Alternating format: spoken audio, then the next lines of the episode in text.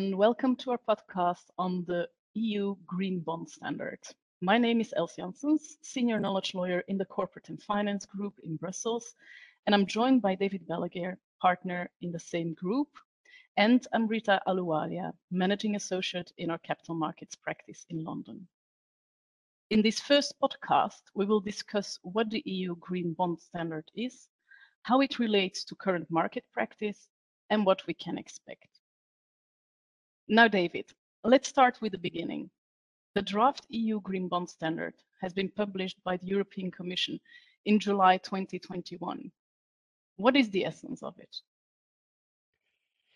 The EU Green Bond Standard is a voluntary standard um, for issuers of green bonds in the European Union. It has been proposed by the European Commission in the form of a regulation and sets out the requirements issuers will have to comply with if they want to market their bonds as green under the EU Green Bond Standard label. It is likely to apply as from 2023 or 2024. Actually, it's not a revolution, but rather an evolution. It builds on existing frameworks, most notably the Green Bond Principles of ICMA, the International Capital Markets Association, which is the standard that is widely used in the European markets today. That's interesting. Um, still, there are some elements that sets it apart from the existing frameworks, other than just slightly more onerous requirements for issuers to comply with.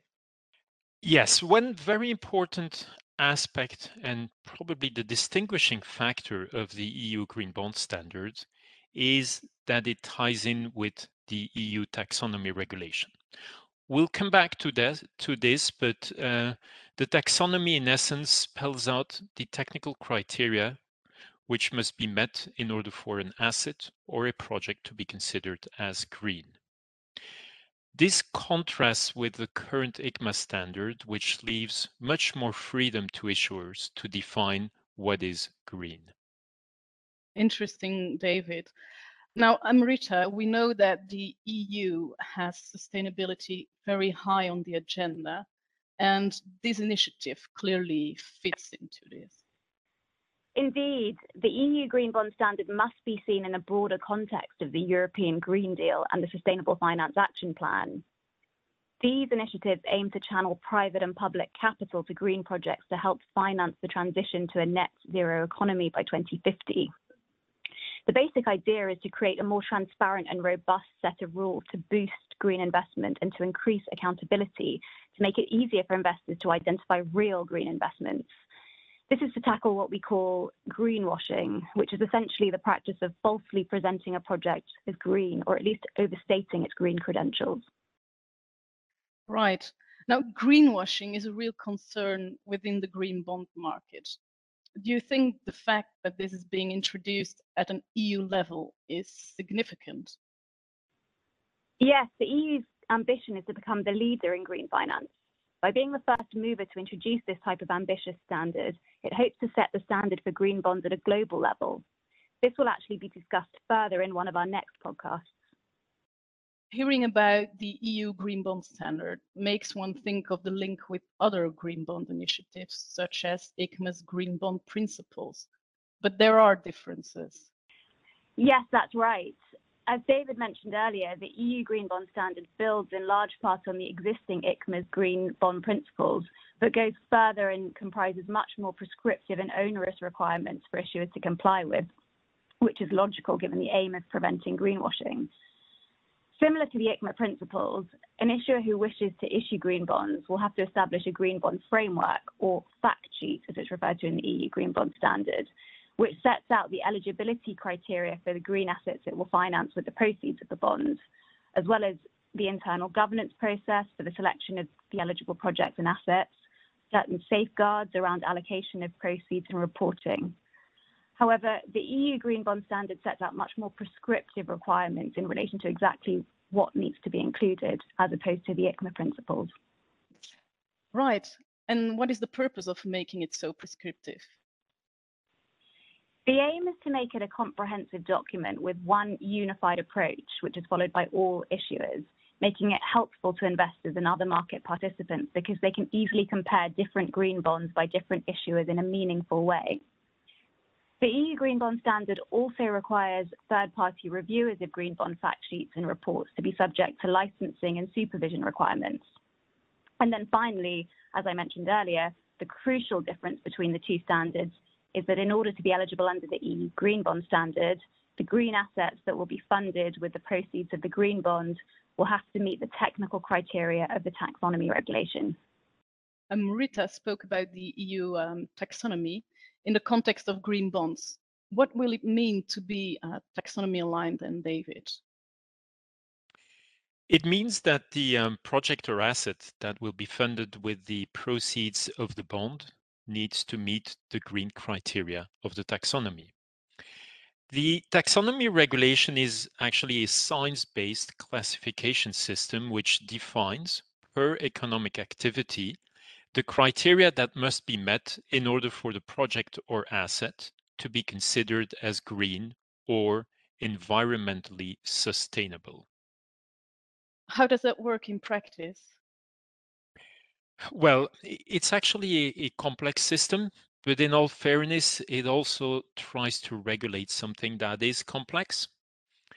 The uh, EU taxonomy contains a detailed list of technical requirements which are ordered per environmental objective.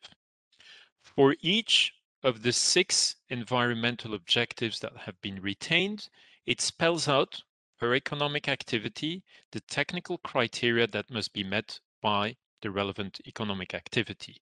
In our case, that is the asset or the project which will be financed with the proceeds of the bond.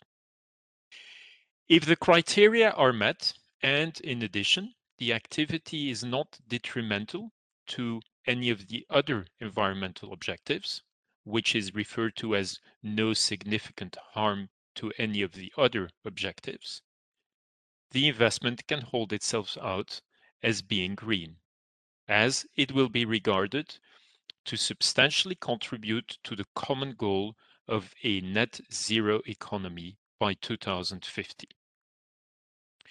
For example, if a real estate investment is to be earmarked as green, by substantially contributing to, say, the environmental objective of climate change mitigation, it will have to meet certain minimum energy efficiency thresholds, which are spelled out in the taxonomy.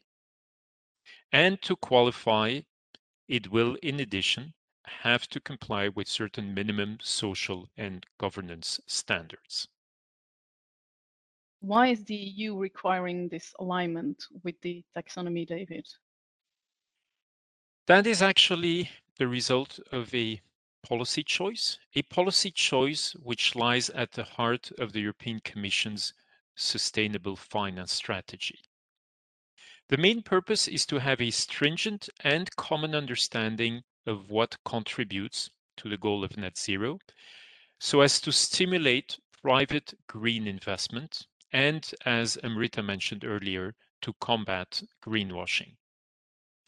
By providing a strict definition and criteria for green investments and activities, the EU wants all parties to speak the same language and enhance comparability.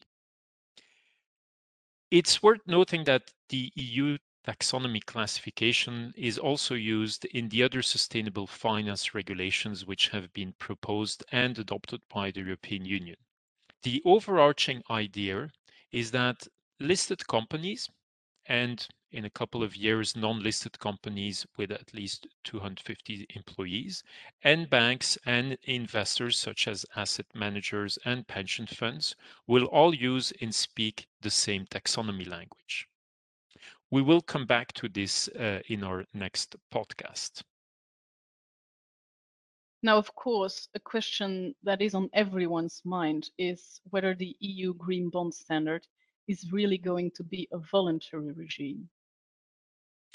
Els, that is a very good question, but a difficult one to answer. My answer would be voluntary, yes and no. Like uh, the existing ICMA principles, it is voluntary in that issuers can choose to apply the EU Green Bond Standard. So that is a choice. However, if they want to market their bonds in the European Union as European Green Bonds or EU GB, use that logo, they will have to adhere to the standard. Accordingly, internally, we sometimes refer to this as voluntary but not so optional. And that is because if you look at the broader context, if you look at the broader EU Green Deal and sustainability finance package, and then if you add on that the expectation from regulators and also society at large, there will be, at the very least, a strong push and incentives for issuers of green bond in the EU to adopt the standard. If you look at it differently, it is not so clear to us how a parallel market for sustainable bond investment in the EU could develop outside of the standard once it will have been adopted. It will obviously be interesting to see how rules develop in other parts of the world, including the US, the UK, and Asia. We'll touch upon the need of conversions at international level in our next podcast. Let's also not forget that this is very much an evolving field. The taxonomy will be subject to review in a couple of years. It will be extended to encompass social objectives and also transitional activities. These are activities which are the more polluting activities, which cannot qualify as green, but for which there is obviously also an incentive to channel private investment to help transition uh, those activities. There is also the theme of sustainability linked bonds. There is the issuance by sovereigns and a number of EU-related institutions. These are all themes that uh, need to be factored in into this analysis. And as mentioned, we'll come back to that in one of our next podcasts. Final question. By when can we expect the EU Green Bond Standard to be in place? Els, this depends on the EU legislative process. As this is a European regulation, it will have to be adopted by the European Council and the European Parliament. This process usually takes up to 18 months on average, as both of these institutions need to agree on the same text. The EU Green Bond Regulation was proposed in July 2021. If you add up 18 months, this brings you to 2023 for the adoption of the new standard. It remains to be seen whether it will already apply as from the beginning of 2023, later in 23, or perhaps even 24. Timing is a bit sharp, but there is a lot of pressure to have this adopted, and this should be achievable. Thank you, David and Amrita, for these insights. Hopefully this helps to demystify some of the concepts behind this new standard. Watch out for our next podcast in this series.